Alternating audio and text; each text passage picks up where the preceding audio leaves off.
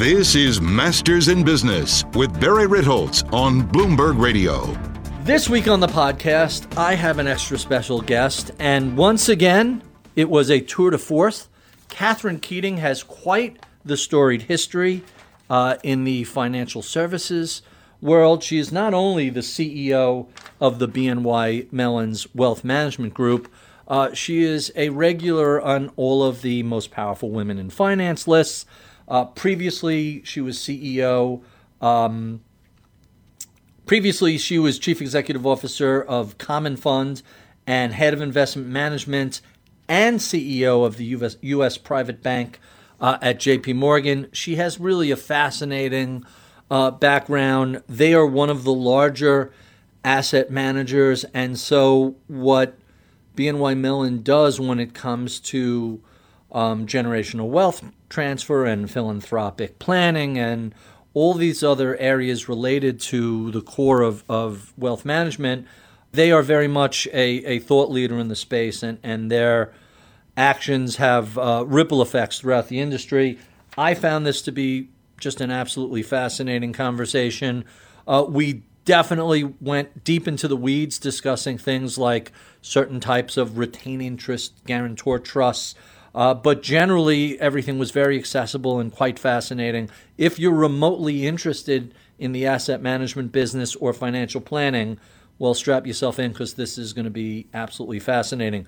With no further ado, my conversation with Catherine Keating. This is Masters in Business with Barry Ritholtz on Bloomberg Radio. My extra special guest this week is Catherine Keating. She is the CEO of BNY Mellon's Wealth Management Group, which runs about $265 billion in assets. Uh, BNY Mellon manages $2 trillion and has over $38 trillion in assets custodied. The firm was founded in 1784 by Alexander Hamilton.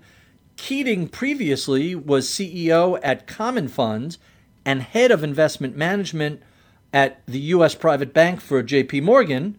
Catherine Keating, welcome to Bloomberg. Thank you, Barry. Great to be here. So, you have a, a fascinating background, and I want to start out delving into it. You were the first woman to be CEO at BNY Mellon Wealth Management, and you were one of the only women running investment management or the private bank at, at JP Morgan. Tell us about your journey. Well, thank you for asking. You know, it's never about being the first. It's always about not being the last, right? In anything that we do. So let me start with that. Let me start with that. You know, here at um, at BNY Mellon, interestingly enough, you mentioned Alexander Hamilton. You know, we've worked with strong women throughout our history. His widow, Eliza, was actually our first client. People don't know that she was a powerhouse in her own right, founded the first orphanage here in New York City.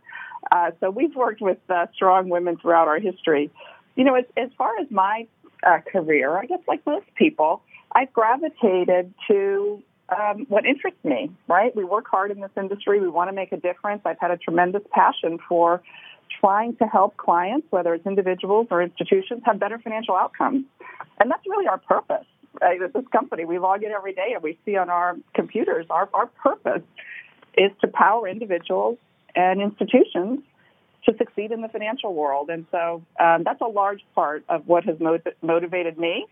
I also think that I just had experiences in my life that have demonstrated how important sound financial advice is. Again, whether you're an institution or an individual. Um, when I was a young youngster, eight years old, um, my dad died very suddenly, and I watched my mom. I was the oldest of three kids. I watched her have to go back to work and then go back to school. She she was a school teacher, and she decided she wanted to go back to school and become a librarian. Um, that was a career that she loved so much. She just retired a couple of years ago at 79, and so I've, I've kind of watched um, how important good financial advice is. Obviously, she had to do things like buy her own first car. She took us all to the Volvo dealer, had done her research. Volvo station wagons were the safest cars back in the 1970s. She took us all to the car dealer. And I remember walking in and having the dealer look at her and say, um, where's Mr. Kessler? And of course, there wasn't a Mr. Kessler. So again, I've just seen, you know, how important um, sound financial planning, investment planning, and decisions are in people's lives. I've also seen it in institutions. You know, I was lucky enough to go to the college that paid for everything. I served on the board for years, including through the financial crisis. And I know how important sound financial management institutions too. It enables them to make it uh, through cycles and continue to um, accomplish their mission. So, um, a lot of it is just sort of the basics: what motivates you in the morning, and how can you contribute to people's lives through your career. So let's talk about institutions for a moment. You spent a, a good part of your career as CEO of Commonfund, which was a nonprofit asset manager serving endowments, foundations, and other financial institutions. How has that experience colored how you view the world of institutions? So, a couple of things are important to know about institutional investors versus individuals. The first one is that every institutional investor knows what its goal is. So if you think about a college endowment, the goal of the college endowment is to earn enough on its portfolio so that it can make distributions to support the mission, you know, typically four, four and a half, maybe five percent a year, and still exceed inflation. Right? So call that a you know, if inflation's two percent and you want to distribute four and a half or five, you want to have returns of over seven percent. They know what their goal is. The second thing about institutions that might be different than individuals is that they have governance and process, right? Boards and committees. When you think about individuals, neither of those things is necessarily the case. Nobody tells an individual what their goal has to be. They have to figure that out for themselves, and we spend a lot of time with clients about that. And you don't necessarily have the governance of a board and an investment committee standing in between you and making those decisions. So I think the two things about institutions that are so different is very focused on goals, very well defined, and have governance and process in place to help support it. So let's do a compare and contrast. What, when you're working with an institution, mm-hmm. you know who's the head of investing there and you know who's managing a particular committee. What's that like when you are working with a family where there might be very different group dynamics? There's going to be often a husband and a wife. Sometimes there's an active second generation or even third generation, how different is working with individuals versus institutions? So it's it's very different, and in fact, one having worked in asset management with institutions and also in wealth management with individuals, one of the things that I try to do is to bridge that gap and take the best practices that institutions have and try to adapt them to families. And so, let me give you two real life examples, right? Because um, 2008 a great example, um, and I'll give you another one, 2011. So what happened in 2008? We all know uh, the financial crisis.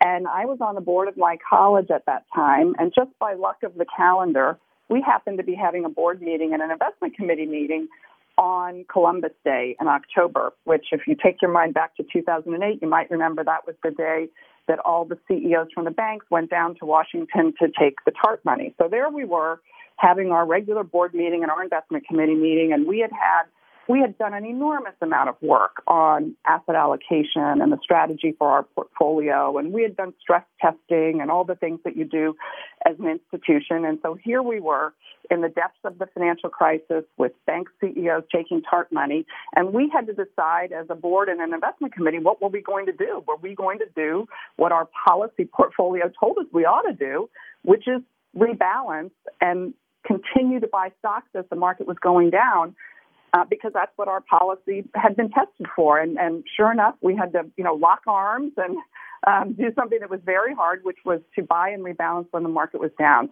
And you tend to see institutions do exactly that because of all of the time that has been spent on the policy portfolio and because they know time and market is one of their biggest advantages. It's more important than timing the market. On the other right. hand, when you look at individuals, they don't necessarily have that governance and policy in place. And that's one of the things that we try to do with our clients. We have all of our clients adopt an investment policy statement in wealth management just as if they were institutions. And then we try to help them stick with it when it's hardest. And, you know, we can watch the industry fund flows and we can see whether clients actually do it. And in fact, interestingly enough, what you saw this year as the market was going down and you watch the flows as we do, right? You saw money flowing into cash. We saw record amounts of cash in money market funds. We saw uh, money flowing into bond funds. uh, we really didn't see a lot of money flowing into equity funds uh, when the market uh, was down in March. And so we know how hard it is to stay with your portfolio through the cycle. We told our clients uh, to do that, and um, you know if they did, they participated as the market has has come back to reach all time highs. So let me follow up with a question about exactly what you just described. When your investment committee and institution, which has a perpetual time horizon, is looking at a period like March 09 or more recently this, this past downdraft in 2020, they're precluded from doing something silly because they have an investment policy statement which prevents them from market timing or there's no upside to a committee to say, sure, what the hell, let's jump in and out and see if we can pick up a couple extra basis points. There's no financial incentive, there's no glory. It violates their own rules, so they sort of are forced to behave well. How do you translate that better behavior to an individual when you're working with them and they're nervous in a period like February or March 2020? Yeah, so it's a great question, Barry. And again, what we really try to do here is we really try to port from the institutional asset management industry over into wealth management the same institutional processes and tools that have helped institutions for so long. So, as I said, every one of our wealth management clients, we spend a lot of time with them to actually develop an investment policy statement, just as an institution would have. And how do we do that? We do that by, by first and foremost having to figure out what their goal is. Right? Every family is different. There's an adage that when you've seen one wealthy family, you've seen one wealthy family, and that's true. Every family is different. Every family has different, you know, near-term and long-term goals. So the first thing we try to do is really be clear on what that goal is. And most of the time, we find that there's two aspects to it. Aspect number one has to do with lifestyle. They want a certain, um, you know, amount of income to support, you know, a lifestyle, particularly as they move into retirement. And then the second tends to be about legacy. What are the things that you want to preserve in your family? And they could be financial or they could be non-financial. Um, to preserve from one generation to the next, because our our clients have wealth that outlives them. And so we focused very, very hard on what is that goal. And then we use a lot of modeling tools to show all the variables that will impact that goal. Some of them are obvious, right? The market and asset allocation, right? So we'll will trigger back and forth between different asset allocations to show the impact of them over time. Some of them are uniquely in your control, spending rates. Every institutional investor has a policy on spending. Nobody requires an individual to have a policy or even a philosophy on spending, and yet it has an enormous amount of impact on the wealth that you accumulate over time. Increasingly, we take into account borrowing, right? Our clients don't have to borrow, but just like major companies, it might make sense from a capital allocation perspective. Another thing that we have to take into account is after tax returns. Institutions don't pay taxes. Our clients pay taxes every year and every generation, so you have to keep an eye um, on after tax returns. And so we've built models that help us to integrate all of these things and allow us to kind of show clients prospectively the impact of choices on asset allocation, on spending, on borrowing, on taxes to try to help them chart not only the goal, but what are the things that I have to do to get there. Catherine, let's talk a little bit about the clients of, of BNY. Who, who is the typical wealth management customer? Tell us about them. Sure, Barry. Our typical client is a wealthy family. It might also be entities that you think of as being associated with wealthy families foundations, endowments, family offices, family businesses, even retirement plans potentially related to families and family entities. So think about the whole ecosystem surrounding wealthy families, uh, the people and the entities, and that's really our client base. So you guys have been around for quite a long time. 1784 is a is a fantastic run. Most of your current clients are they uh, legacies of of uh, BNY being around as long as it has been? Are they referrals, generational transfers? Where does the typical client come from within the BNY Mellon um, family? So, great question, Barry. About roughly half of our clients are referred to us from other clients or advisors to um, clients. So, think of that as half. And then the other half comes from all sorts of sources, right? Just, you know, the dynamism of the market, wealth is being created around us all the time. Um, we're obviously pursuing uh, those opportunities. And we do have a combination of clients that have been with us many years. Um, we have a couple of families that have been with us six or seven generations now, which is just truly uh, remarkable and something that we appreciate and try to earn every day. And then we have clients that, you know, have just taken their companies public and are brand new clients this year. So it's, it's really all the sources that you would expect in a long tenured institution like ours.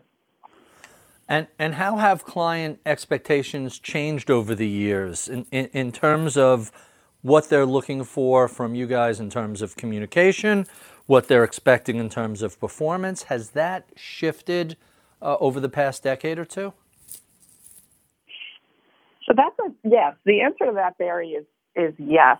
You know, when I think about when I started my career in this industry back in the 1990s, you know, the typical client might have been a CEO, a CFO, a C, you know, a senior corporate executive, and when that client retired, chances are he or she, and very often it was a he, retired with a corporate pension plan right? An annuity for the rest of um, his life and his spouse's life.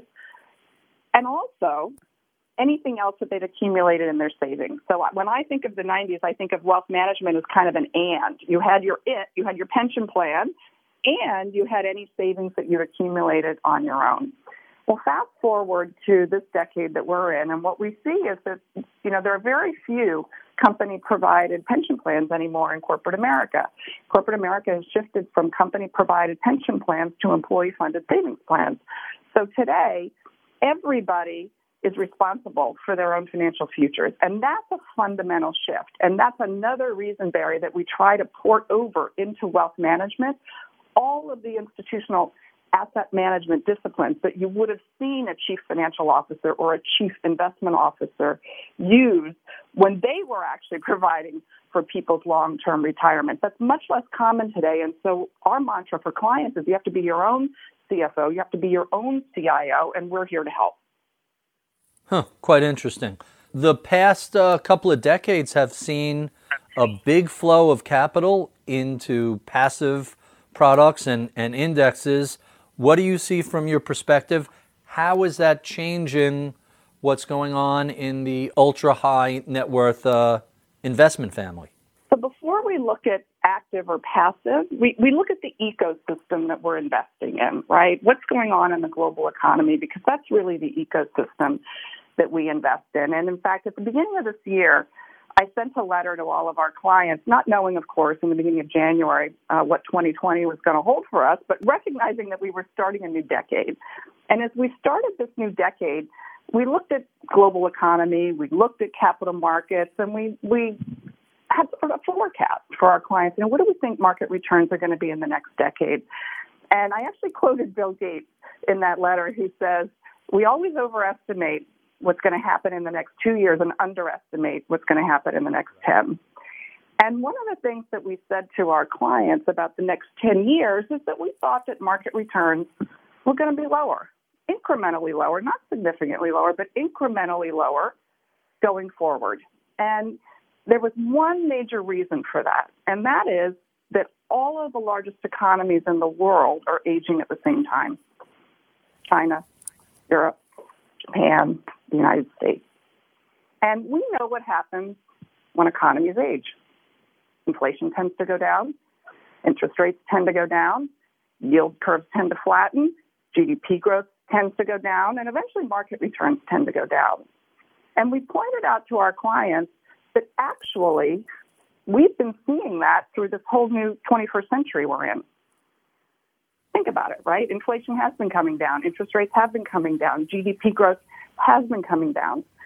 And market returns have come down incrementally. So what we said to our clients is that's the ecosystem that we think we're going to be in over this next decade.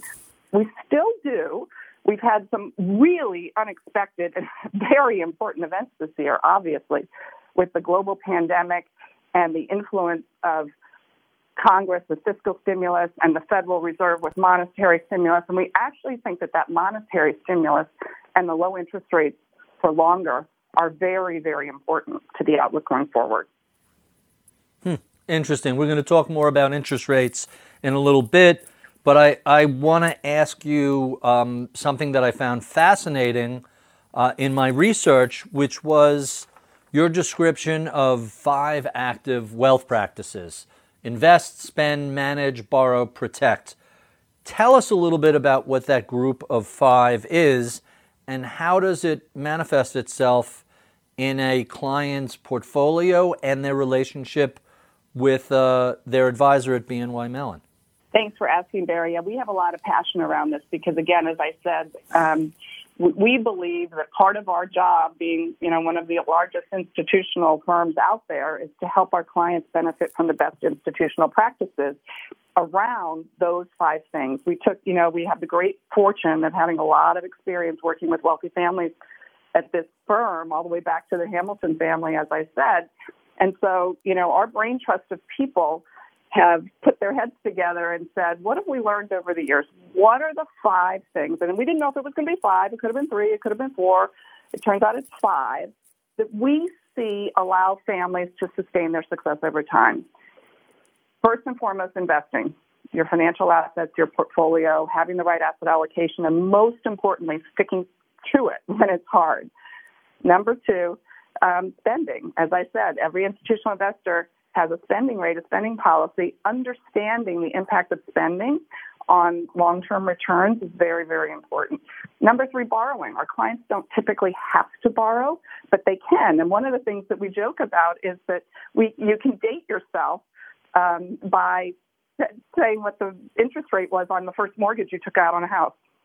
If, you, if it was in the double digits, chances are it was in the late 80s, early 90s. If it was in the mid single digits, it was in the 90s. If it you know dropped even lower, it was uh, sometime in this uh, new um, century we're in. And if it's below three percent, you took it out this year. So, you know, our clients don't have to borrow. But they make capital allocation decisions just like any major company does. And so thinking about their balance sheets and thinking about when it might make sense to borrow, particularly when rates are low, for estate planning purposes, for liquidity purposes, for purchases. That's become a more important discipline, and that that's uh, the third one. So investing, spending, borrowing, managing for after-tax returns because our clients do pay taxes, and part of that is related to your question about active and passive. Right, passive vehicles um, lower cost, but also very tax efficient. And what we say to our clients is again, with our investment outlook, you've got to eke out excess returns wherever you can. There are certain asset classes where that may be less likely. You know, the U.S. large cap market is very, very efficient. Um, we would say um, you can actually add tax alpha in the U.S. large cap market, uh, perhaps more effectively and consistently than you can add investment alpha. But then there are other classes, asset classes, where markets are much less efficient, and we do encourage them to go um, for excess returns. And then the last discipline, protect what you have.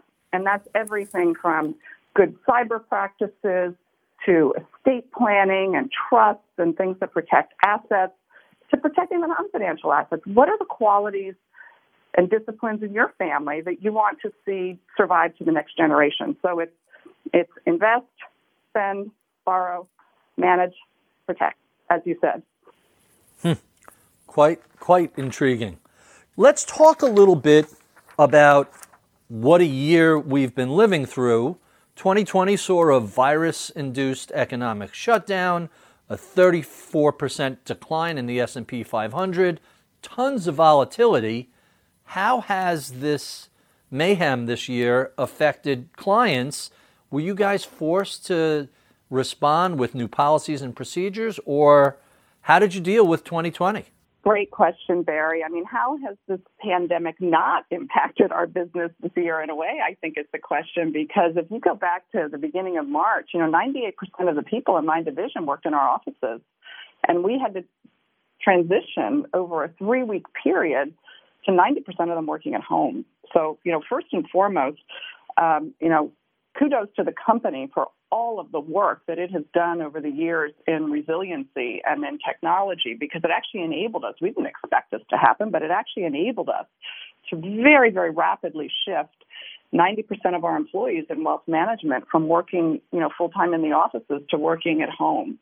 So, um, you know, fortunately, it turns out in hindsight we were more prepared than we thought. But apart from that, it meant we had to change our days. And so at BNY Mellon, what that meant in March and April and May, when we were really in the thick of this, the executive committee, the senior leadership group of the company met early every single morning. And in fact, some days we met more than once to kind of take a look across the markets, the landscape. What did we see was happening? Then in wealth management, we start our mornings now every single morning together on a markets call, kind of guiding our people to what we're seeing in the markets, what changes are we making in portfolios, what advice are we uh, sharing with clients.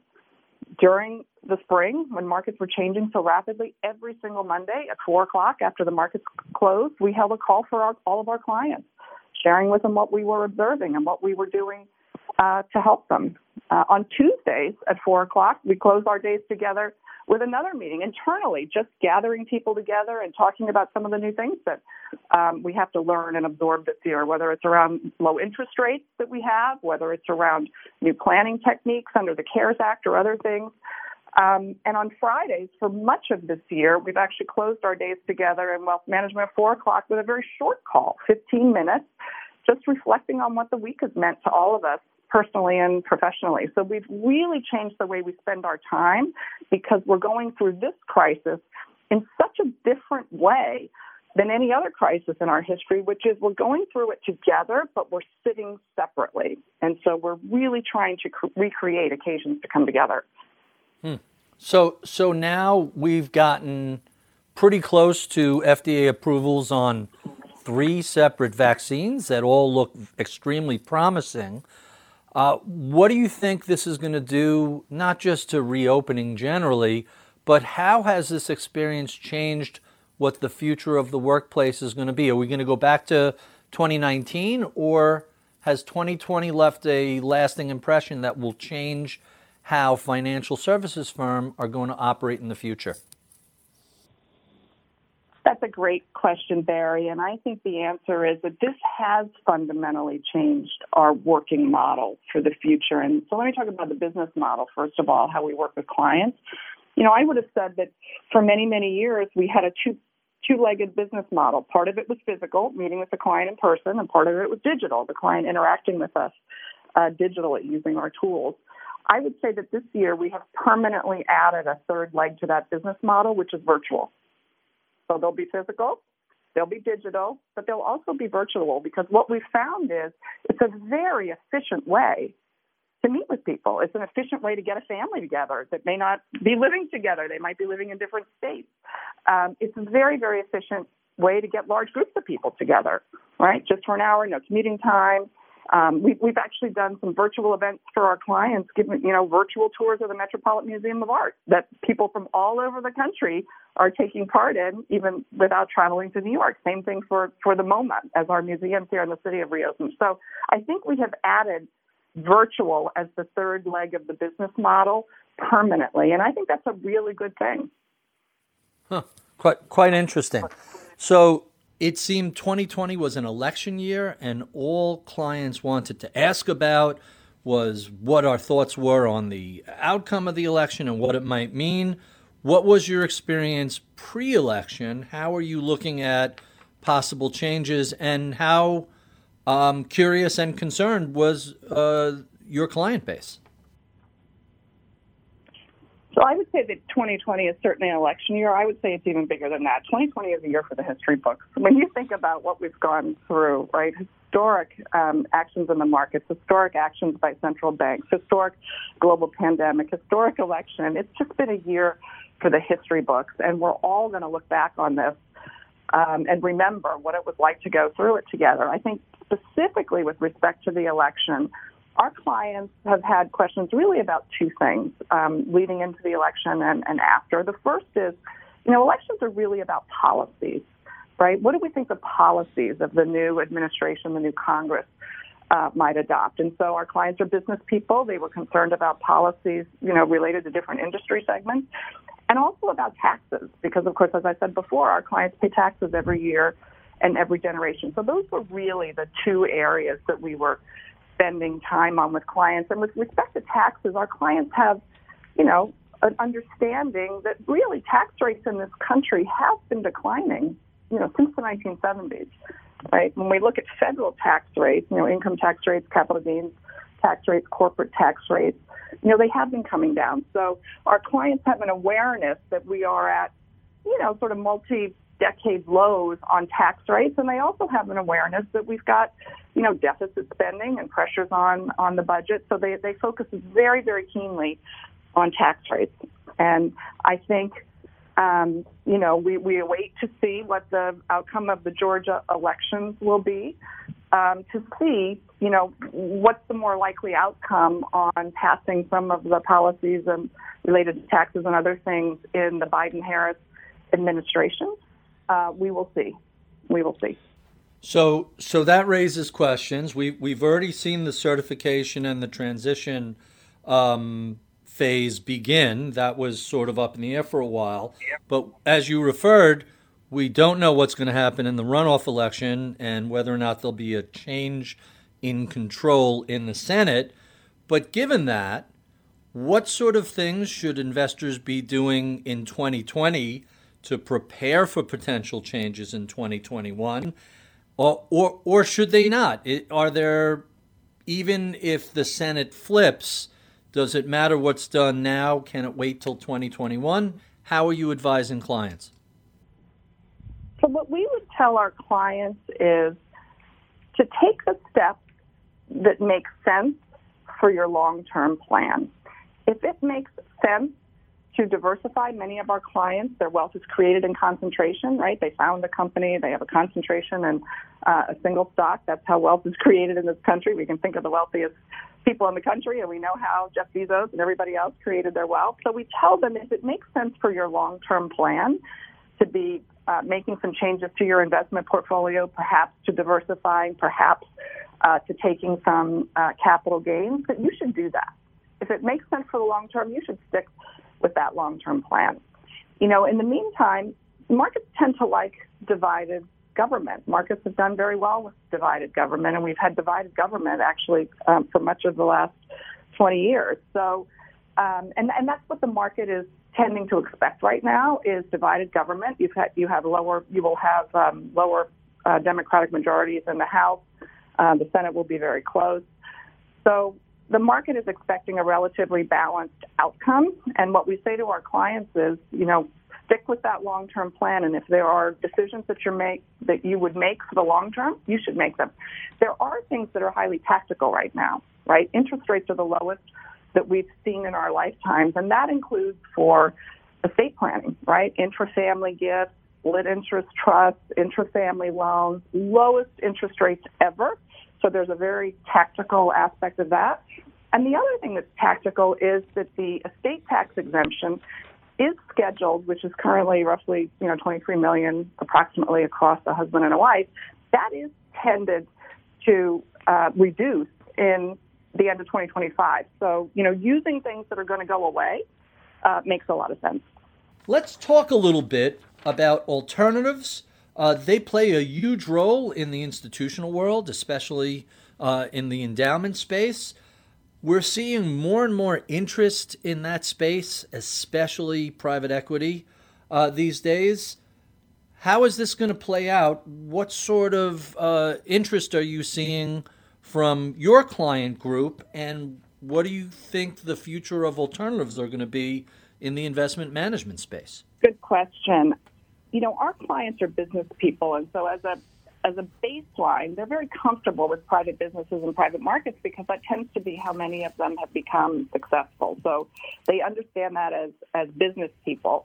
You know, when we think about portfolios, and again, trying to have individual investors achieve the kinds of long term returns that institutions have, alternatives is, is very much a part of that.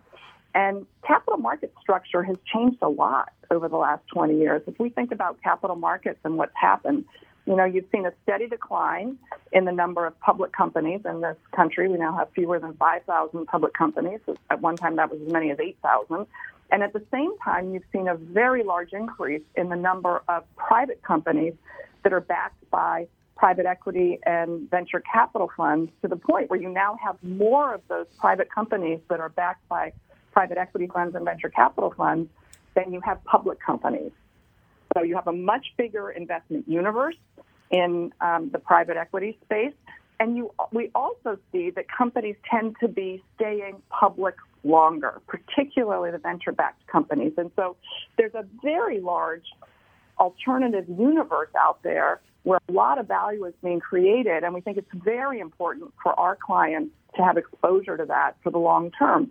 Because what you've seen over time is that when you give up the daily liquidity of, of public markets, you tend to earn a liquidity premium in private markets, and that liquidity premium could be as much as three, four, five percent a year.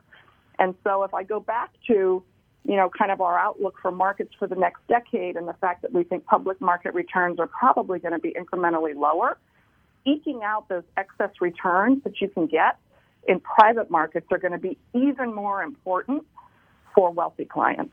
Let's talk a little bit about the traditional 60 40 portfolio 60% stocks, 40% bonds. You have called it a quote, relic of the past. Tell us why. So the 60-40 portfolio for many, many decades gave clients a combination of um, good returns in equity markets, you know, call it high single digit returns in equity markets, and good returns in fixed income markets, call it uh, mid single digit returns in the fixed income markets.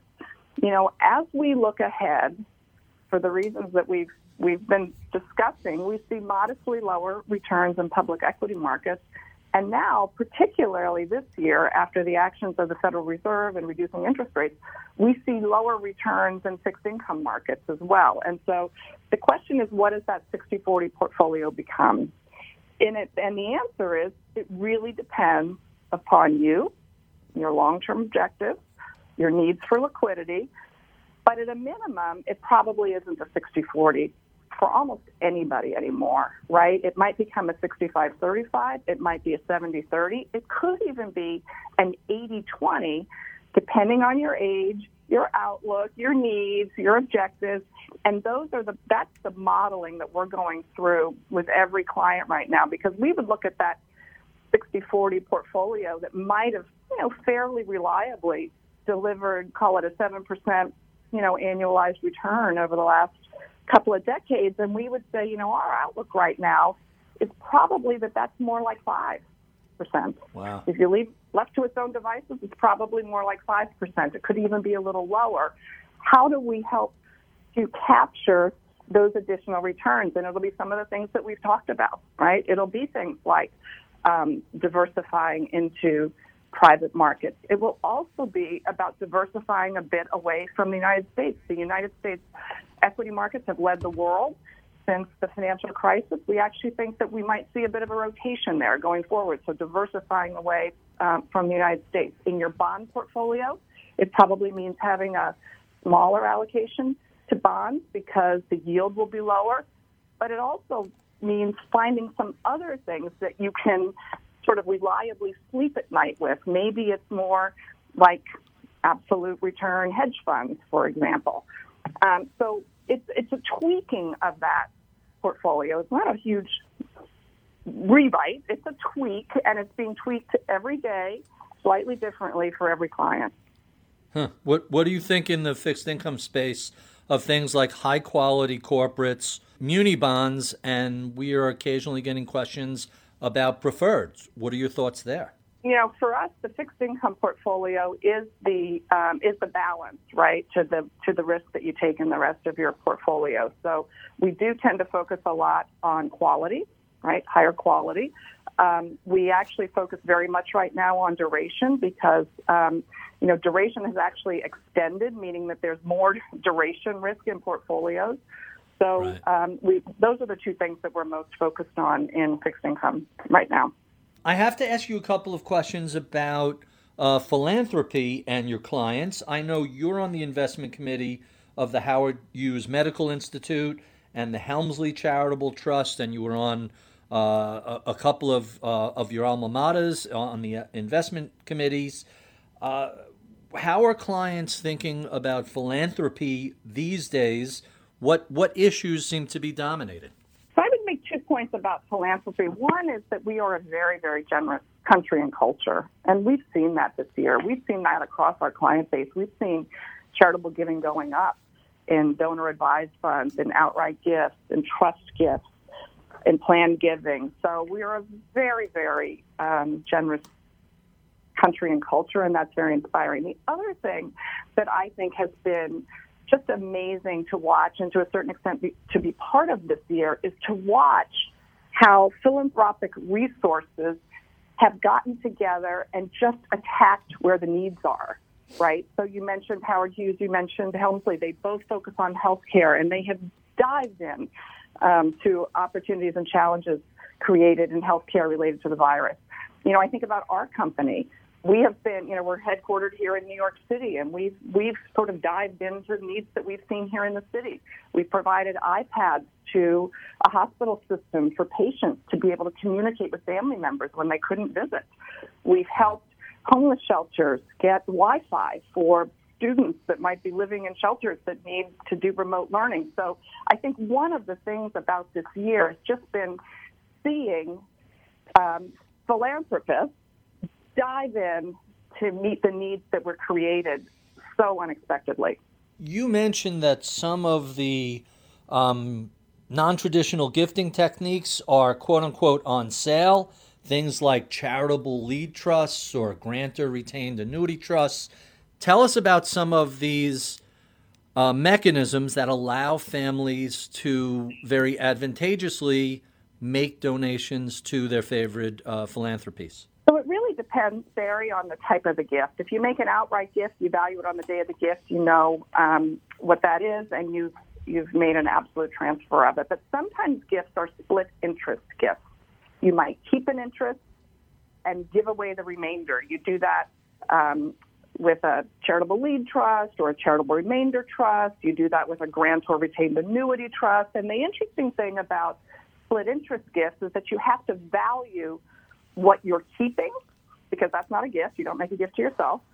Um, and the gift really is the remainder, what you're not, what you haven't kept. And the, the reason that there's such a compelling opportunity right now is that the value of what you kept is discounted at very, very, very low interest rates. Um, and so that um, means that potentially there could be a large gift if markets exceed, you know, low interest rates. There could be a large gift um, at the end to the beneficiary, whether that's a charity or a family member. So it's a pretty technical estate planning environment, but lots of opportunities for clients. One of the areas we did not get into was uh, environmental, social, and governance, ESG investing. Tell us a little bit about that space. What, what are your clients thinking there? So, when it comes to environmental, social, and governance matters, we view those considerations as just basic considerations that you should employ as an investor and as an active manager. So, we look at those considerations when we make decisions as investors. I think that in a, in the big scheme of things, you know, envir- ESG, environmental social governance considerations, you know, interestingly enough, there was a time when people were concerned that if you took those into account, you might be limiting your investment universe and therefore you might potentially limit your returns because you're investing in a smaller universe of companies. In fact, what we've seen happen over the last uh, 10 years or so is investors have come to realize that these are factors that should be taken into account. And if you don't take them to, into account, you might actually increase your risk. So, hmm. in our view, the whole the whole rubric of ESG has now become just a fundamental part of investing. Now, when it comes to any particular family, they might have particular passions or concerns related to E or S or G, and we can take those into account and tailor but in general, as investors, we just look at those factors as things that any um, analytical investor should take into account. So, so let's stay with the um, the governance side of that.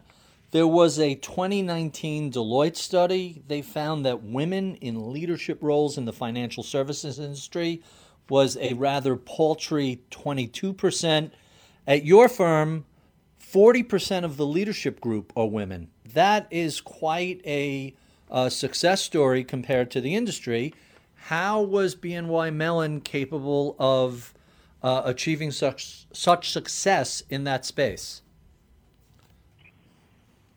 Well, look, in the wealth management industry, we understand how important diversity is. Our clients are diverse. We represent families, so we know how important it is to our business. But apart from that, you know, the data is really clear. Diverse leadership teams have lower cost of capital. Diverse investment teams have better investment returns. Diverse sales teams have better sales performance. The data is really clear that diversity is good for business and it's good for investment businesses. So there's simply no question about that. You asked about why is it that the industry maybe hasn't been as diverse as um, we are and that we want it to be, and I think there are really two reasons, Barry. The first one is visibility. You know, when I was growing up, I'm from Washington D.C., and when I was growing up, I didn't really see finance or investing or financial services as a career back then. This was, you know, the 1970s, 1980s in Washington, and I saw lots of great careers public service and medicine and law. My dad was a lawyer, um, you know, real estate, all sorts of things, media. But I didn't necessarily see financial services. It wasn't until I was a professional that I realized um, that that was a career, you know, that I could pursue. And so one thing that's happened since then is that markets have democratized, right? This shift from pension plans to 401ks and personal savings. Markets have democratized. And so I think the industry is much more visible. And I try to do things to make it as visible as I can for women, part of what we're doing today, uh, because I just think it's really important. It's a wonderful industry and a wonderful career. So visibility is the first. But then the second thing is process. Right? We are an industry that is challenged by markets that change all day, every day right? We are an industry that tends to have to absorb information and move very quickly. And sometimes when it comes to diversity, moving too quickly is not the best thing to do. Sometimes you need to slow down, you need to have a good process, and you need to cast your net widely when you're thinking about recruiting and promoting. And that does take a little longer, but the but the results tend to be much better if you can just slow down a little and have a great process that's very inclusive. Hmm. Quite quite interesting. We're recording this on a day when BlackRock bought a um, direct indexing fund for about a billion dollars. What are your thoughts, given what you said about uh, tax advantaged alpha, of direct indexing and its ability to um, generate better after tax returns versus traditional indexing?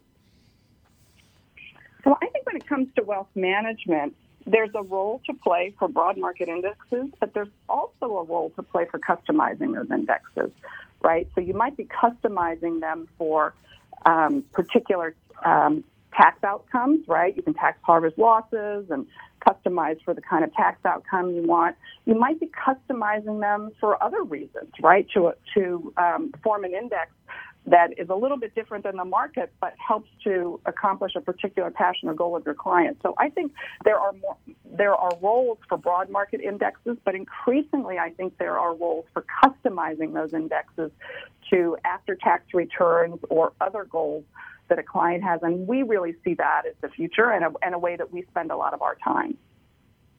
Let me uh, let me throw a curveball at you. Uh, I know BNY Mellon's founder was Alexander Hamilton. How did the uh, play resonate within BNY Mellon? What what what was the response within the firm?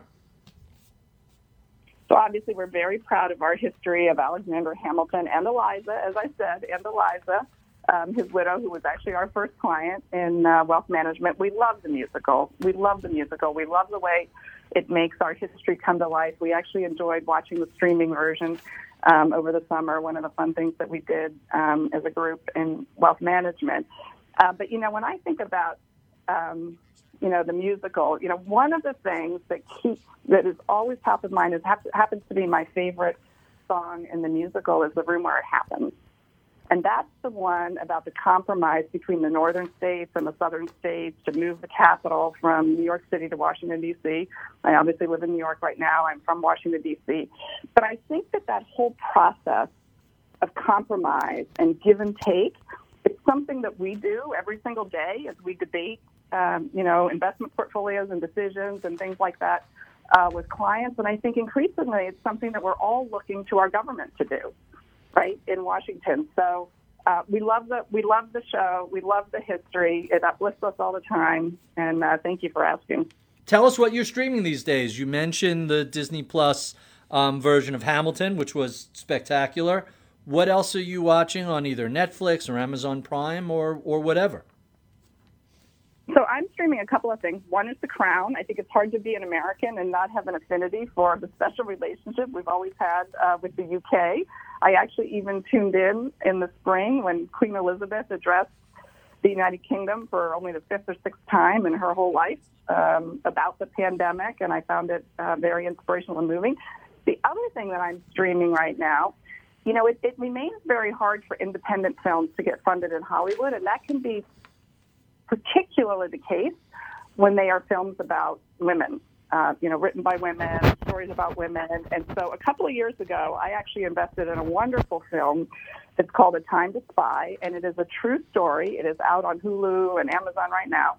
It is about three women spies in World War II, true story, um, who trained as spies under the Churchill Foreign Office and went into Nazi occupied territory as part of the war. And it's a wonderful, wonderful story about real women heroes. That's the film A Call to Spy, and you could find that on Amazon Prime. Tell us about your early mentors who helped to shape your career. So, one of my early mentors in my career, and it's just an example of the serendipity in this industry, was actually Jack Bogle, who was the founder of the Vanguard Group. And I've never worked at the Vanguard Group, and yet um, in this industry, I had the chance to meet Jack and um, work with him and cover him as an industry um, industry group, industry peer. And you know, I watched him really change the investment industry. I watched, you know, he had lost his dad at a young age, and he was very, very committed to the success of individual investors. And I remember Vanguard when it was still a small company and celebrating billions versus trillions. And I watched, you know, his passion and his conviction really build a company that changed the industry. And it, I have, it has always stayed with me. I was, I was fortunate to stay in touch with him for his whole life. Um, so Jack Bogle, unexpectedly, a big mentor of mine, even though I never worked for him, I just had the great good fortune of working with him. Hmm. Um, and another one I mentioned earlier, my mom my mom, who became, you know, a, unexpectedly a widow at 32 years old with three little kids, who went, um, you know, back to work and back to school and back to work, and learned how to manage her own little, you know, pot of life insurance proceeds, and um, you know, stayed with her career till she was 79 years old because she loved books and she loved the library. She was a librarian, and you know, she's been an incredible, incredible mentor for me. So. Uh, Jack Bogle and my mom, two of my mentors. Quite quite fascinating. Tell us about your favorite books. What are you reading these days? So I love to read. I love to read. I actually majored in English in college, and this year I've read recently Erik Larson, The Splendid and the Vile, which again a great mm-hmm. story of Churchill and World War II and the Battle of Britain. Really, really good, and not a story, by the way, nonfiction. Um, I enjoyed Michelle Obama's Becoming. I haven't read Barack's book yet, but I will I will get to that too. And um, I enjoyed a fiction book that's called The Vanishing Half, which is about two sisters that ended up living very different lives and very twin sisters, very different lives in very different communities. One in a white community, one in a black community. Enjoyed it very much. Hmm, quite quite interesting. What sort of advice would you give to a recent college graduate who is interested in a career in investment management? The first thing I would do is I would congratulate them for picking a good industry and a good segment. The wealth and investment management industries are dynamic and growing, and they will be a good career for for the rest of your career. So congratulations, you picked a great area. And then I would tell them two things. The first one is that we're a knowledge industry. And so whether you realize it or not, those early years in your career, you have the luxury of being very selfish, focusing on yourself and trying to learn as much as you can and get as much knowledge as you can. Because as your as your career progresses, you tend to have more responsibilities. Responsibilities for more projects at work, more people at work, maybe people at home. So these early years, whether you know it or not, are years that you can be really selfish and focus on yourself and try to learn as much as you can. And then the second thing that I would tell them is we're a knowledge industry, but knowledge isn't enough. We're also an empathy industry because we really work with people. And we have to, the first thing you have to do if you want to be empathetic is that you have to listen. And sometimes in our industry, the tendency is to tell people everything we know. In fact, what we ought to do first and foremost is be really good listeners because then we're going to learn about what's important to our clients. And I've just learned over time that you get great success when you combine what you know with what people care about and what you care about. People don't really care about what you know until they know that you care. And so that combination of learning, learning, learning early in your career, but also building empathy and listening skills, that's the perfect combination um, in this industry. And that's what I would encourage them to focus on. And our final question What do you know about the world of investment management today that you wish you knew back in the 1990s when you were first getting started? So, what I know about the world of investment management today that I wish I knew back in the 1990s is that success is about a lot more than beating the market. Beating the market is one of those disciplines, and absolutely you want to beat the market or at least meet the market over time.